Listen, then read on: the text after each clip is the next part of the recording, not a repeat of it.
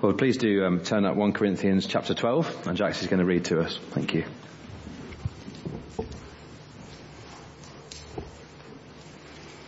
So 1 Corinthians 12, um, verse 31, just the second part, and then we're going to 1 Corinthians 13. And that's page 1154 in the church Bibles. And yet I will show you the most excellent way. If I speak in the tongues of men or of angels, but do not have love, I am only a resounding gong or a clanging cymbal.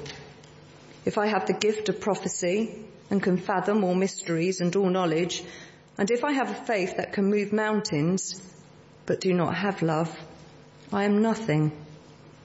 If I give all I possess to the poor and give over my body to hardship that I may boast, but do not have love, I gain nothing. Love is patient. Love is kind. It does not envy. It does not boast. It is not proud. It does not dishonor others. It is not self-seeking. It is not easily angered. It keeps no record of wrongs. Love does not delight in evil, but rejoices with the truth. It always protects, always trusts, always hopes, always perseveres. Love never fails. But where there are prophecies, they will cease. Where there are tongues, they will be stilled. Where there is knowledge, it will pass away. For we know in part, and we prophesy in part. But when completeness comes, what is in part disappears. When I was a child, I talked like a child, I thought like a child, I reasoned like a child. When I became a man, I put the ways of childhood behind me. For now we see only a reflection as in a mirror. Then we shall see face to face.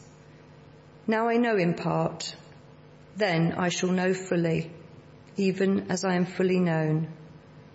And now these three remain faith, hope, and love. But the greatest of these is love. Thanks, Jackie. Uh, good evening, everybody. Let's uh, pray, as we come to God's Word. Father God, we do praise you that you are love, that all love comes from you. And we do pray this evening that uh, we would understand more of that love, we would appreciate more of your love for us. And by the power of your Spirit, you would enable us to love you more fully and to love one another more fully. In Jesus' name, Amen.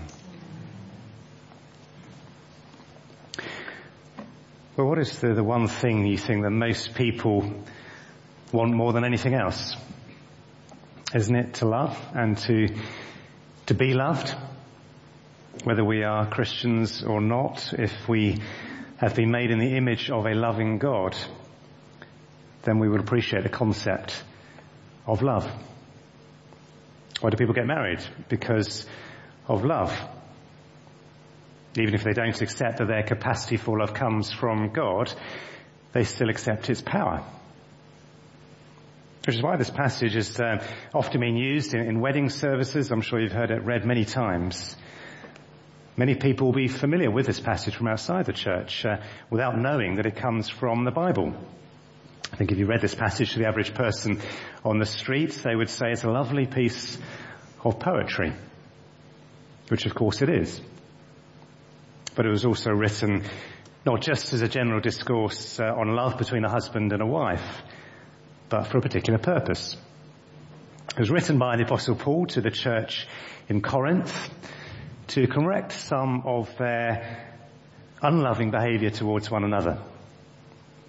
As Christians, they should have been reflecting the love of Jesus, but sadly they had become divided.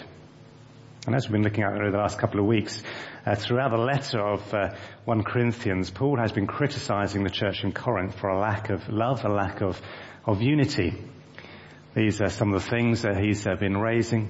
Um, he's rebuked them for their jealousy and quarreling, taking sides against each other, following different leaders for being arrogant, being sexually immoral, taking one another to court, causing a weaker brother or sister to stumble, and abusing the Lord's table by humiliating, humiliating those who have nothing. That's not a pretty picture. Well, we resume this series in 1 Corinthians in chapter 12 where Paul starts to deal with the issue of spiritual gifts. And the points he's made so far that we've looked at over the last couple of weeks are first of all that spiritual gifts are given for the building up of the church. And that is the, the, the common good that Paul refers to when he says, now to each one, the manifestation of the Spirit is given for the common good. We said that the most important thing, therefore, is not necessarily to uh, um, work out which gift God has given you, but to, to seek to encourage and strengthen the faith of one another. So what we should be praying is that God would help us to see the needs of our brothers and sisters in Christ and enable us to say or do the right thing to help them at that particular point in time. And as God does so, He will give us the right gifts to use. Last week we looked at the fact that our unity is a gift from God. Just as a body, though one has many parts, but all its parts form one body, so it is with Christ. We saw also the fact that our diversity is a gift from God. God has placed the parts in the body, every one of them just as He wanted them to be. And so he says that there should be no division in the body, but that its parts should have equal concern for each other. If one part suffers, every part suffers with it. As Elizabeth, Samuel, and Hannah suffer, so do we.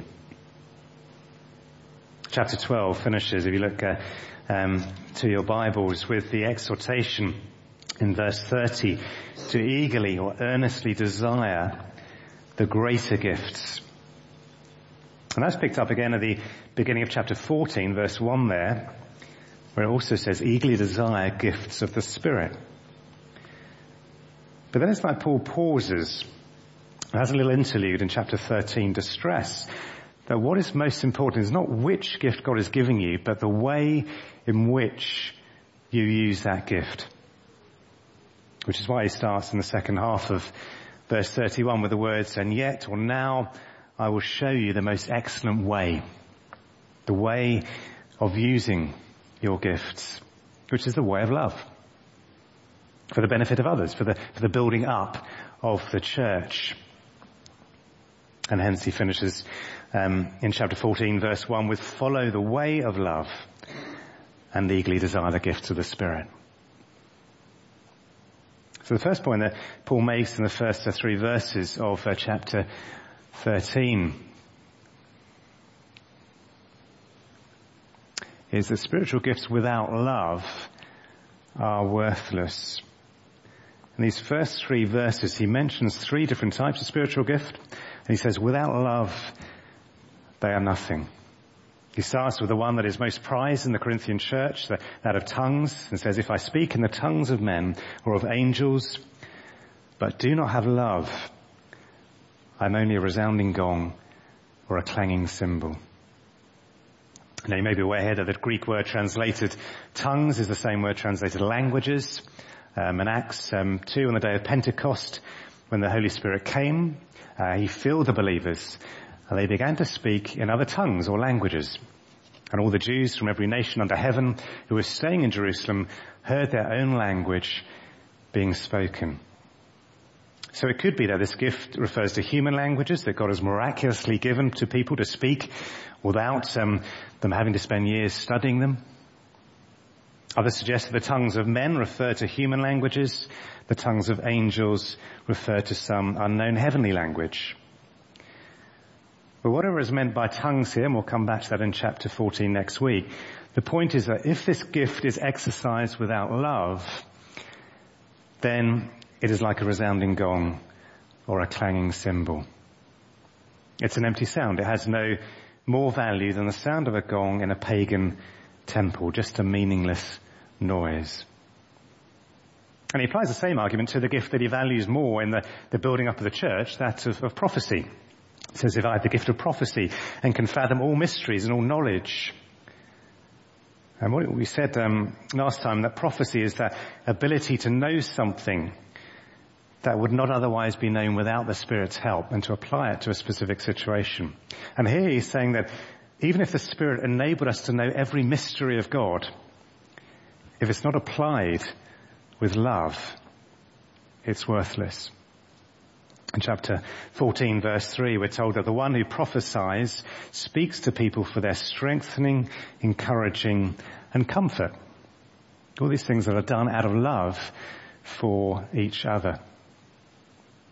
Alongside this, Paul mentions the gift of faith, by which, uh, as we said the other week, it's not the faith that each one of us has if we trust in Jesus for our salvation, but it's the miraculous faith that can move mountains. Same expression Jesus used in, in Matthew 21. That believes that anything is possible with God and therefore has the confidence to make big requests of God in prayer. But again, if such faith has no love, in other words, if it's motivated by maybe ambition or being, being respected rather than trusting in God to achieve impossible for the sake of others, then it's worthless. And finally, he talks about the most extreme gift, that of total sacrifice or even martyrdom. If I give all I possess to the poor and surrender my body to the flames but have not love, I am nothing. Even giving is not always done for the right reasons, is it? It may simply be done for, for recognition, maybe to be, to feel good about oneself. Even martyrdom may be done to make a name for oneself. Well, Paul uses the gifts of tongues, prophecy, faith, and giving to make his point. But of course he could have used any spiritual gift as an example. His point is that if gifts are not used in love, then they are worthless. As David uh, David Jackman said this, the spiritual life of an individual or of a congregation is measured not by gifts or busy activity, not by size and impact, not by commitment to sound doctrine or keenness to experience God's power, but by love. It was love for the world that motivated God to send his one and only son into the world that whoever believes in him shall not perish, but have eternal life. A promise that Stuart clung on to throughout his illness. So if love is the most excellent way, then what does that love look like? Well, in verses 4 to 7, we have a series of descriptions of what love is like. Um, some expressed in the positive, some in the negative in what, terms of what love is not like. And what all of these have in common is that they are different ways in which those who love Seek to put the interests of others before themselves. Love serves others. Let's have a brief look at uh, each of them. Love is patient. You know, if we are impatient, it's because something or someone is stopping us from being able to do what we want to do. But if we're using our gifts patiently for the benefit of others, then we will put up with whatever problems or delays come our way because the people we are helping are worth it. And if we are praying, then we will trust that God will enable things to happen in His time and not in ours. Love is kind. If you are loving, you are keen to do something for the benefit of others. Often, uh, God is often described in the, the Bible as a kind God. And kindness is linked to His grace. In Titus 3 it says, when the kindness and love of God our Saviour appeared, he saved us. Not because of righteous things we had done, but because of His mercy. It doesn't envy. This goes back to the lesson from last week that God has arranged all the parts just as He wanted. And if God has given us the gift that He wanted to give us, then who are we to be envious of someone else's gift? It does not boast. It is not proud. If the gifts are given for the common good, and God gave us the gifts, then it's not down to us. We haven't deserved any gift that God has given us. So we have no right to boast. We don't point to, to what we have done because it's God who's done that through us.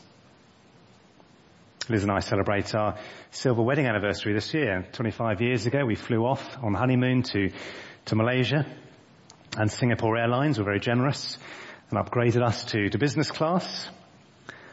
And as we sat there drinking our free drinks, you know, we didn't look back at those in economy with our noses in the air. We knew that we didn't deserve to be there. We just paid the same price as they had for their tickets. It was because of an act of grace that we were there. Love does not boast. It is not proud. It does not dishonor others. Back in chapter 12 verse 22, if you flick over the page there, we read, those parts of the body that seem to be weaker are indispensable and the parts we think are less honorable, we treat with special honor. We need to listen and learn to each other, to value the contributions of each person and not assume that we know it all. It's not self-seeking. I'm sure we would all say our ministry is not about us. We're looking to, to serve others, but maybe we are blind to, to other motives which might creep in without us realizing it. And a good test would be to ask yourself, well, if God did take away your ministry tomorrow, how would you feel? Would you, would you be angry about that? Or would you trust His word that says God has placed the parts in the body, every one of them, just as He wanted them to be? I think maybe, well, He is wanting me to do something else right now. It's not easily angered. Anger is a great way of measuring what is important to us, isn't it? But the sad thing is that most of the time we get angry because we haven't got our own way. Loving people are not easily angered. It keeps no record of wrongs. Loving people forgive. Loving people move on. They don't continually replay in their minds how they've been hurt and unjustly treated. When people fall out, it's not usually because of one big bust up. It's often the accumulation of lots of things uh, that have happened over a period of time that reach their climax. So if we have a, a niggle with someone, don't just think it's a niggle, deal with it before it becomes something bigger. Keep the slate clean. It's usually just a misunderstanding anyway. Don't let personality differences divide you. Love does not delight in evil, but rejoices with the truth. You might ask, why would a Christian delight in evil anyway, or wrongdoing? Well, it's probably referring to what um, the Germans call Schadenfreude, which is a delight in the misfortune of others. Maybe because it means you are one up on them. Maybe because it makes you feel better about your own mistakes. It's an attitude of superiority which has no place in God's church. And finally, it always protects, always trusts, always hopes, always perseveres. There's a real sense here of believing the best in someone rather than suspecting the worst. What do we do when we hear something negative about a, a brother or sister in Christ? Well, the first thing to do is to tell the person who gossiped to you to go and speak to that person directly. If they've got a problem with them, rather than unhelpfully causing suspicion in somebody else's mind. Our priority should be to build each other up rather than tear one another down. As John Calvin said, love would rather be deceived by its gentleness of heart than injure a brother by suspicion. It is always ready to think the best, to put the most favorable construction on anything. That's why love is so powerful, isn't it? It always hopes, it always perseveres, it never gives up. It is powerful because it comes from God. God is love. So when you put this together, this picture of how the believers in Corinth should be behaving towards each other, and compare it with the picture we saw at the beginning that runs through the whole letter, we can see that they, they fall far short of how God expects them to behave. They are mere infants in Christ. They may consider themselves spiritual because of their, their gifts, their experiences, their wisdom, their knowledge. But God is saying because the church is not characterized by love, all that is worthless. But before we're too hard on the church in Corinth, let's ask ourselves, what is God saying to us today in Long Crendon? We may be able to put on a, a presentable front, but remember God knows our hearts. Well, in the final section, verse um, 8 to 13, Paul demonstrates the amazing truth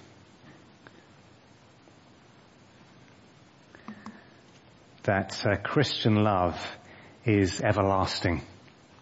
It says love never fails. Uh, could be translated love never ends. Over against the, the, the spiritual gifts which will one day come to an end. He says where there are prophecies, they will cease. Where there are tongues, they will be stilled. Where there is knowledge, it will pass away. Why is that? Well, because in the life to come, they will no longer have any purpose. But verse 9, we know in part and we prophesy in part.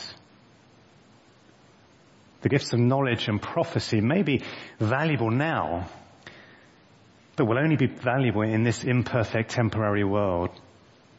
Because all knowledge and prophecy now is incomplete. It is partial.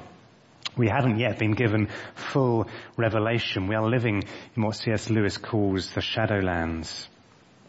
But when we go to be with God, then we will experience, as Stuart is now experiencing, we'll experience completion, we will experience perfection. And so, verse 10 says, when completeness comes, what is in part disappears. Those gifts will no longer be needed. And that doesn't mean we shouldn't be desiring those gifts, but we shouldn't be giving them greater priority than the attitude of love towards one another. And Paul uses two images to help us understand this important change. Uh, have a look at verse 11. The first is the process of a child growing up into an adult. When I was a child, I talked like a child. I thought like a child. I reasoned like a child. When I became a man, I put the ways of childhood behind me. He has criticized the Corinthian believers for being immature and childish, childish in their faith, but the point here is that however mature we may be as a Christian in this life, we are still like spiritual children. But when Jesus comes again, we will become mature adults because our knowledge will be complete. The other image he uses is that of uh, looking at a reflection in a mirror. For now, we see only a reflection as in a mirror, then we shall see face to face. When Jesus comes again in the second coming and we see him face to face, the reflection will be replaced with reality and therefore the gifts again will no longer be needed. I met up this week with the, the pastor of a church in Milton Keynes. When I, when I met him, I said, you, you seemed quite familiar to me, although I didn't think I'd ever met him before. Um, and I realised actually it was because I'd seen him on a, a video that FIC had done, a getting to know you video, um, a video they'd done at his church in which he was interviewed. All I'd seen was an image of him on a video. But of course, when you meet him face to face, then it's very different.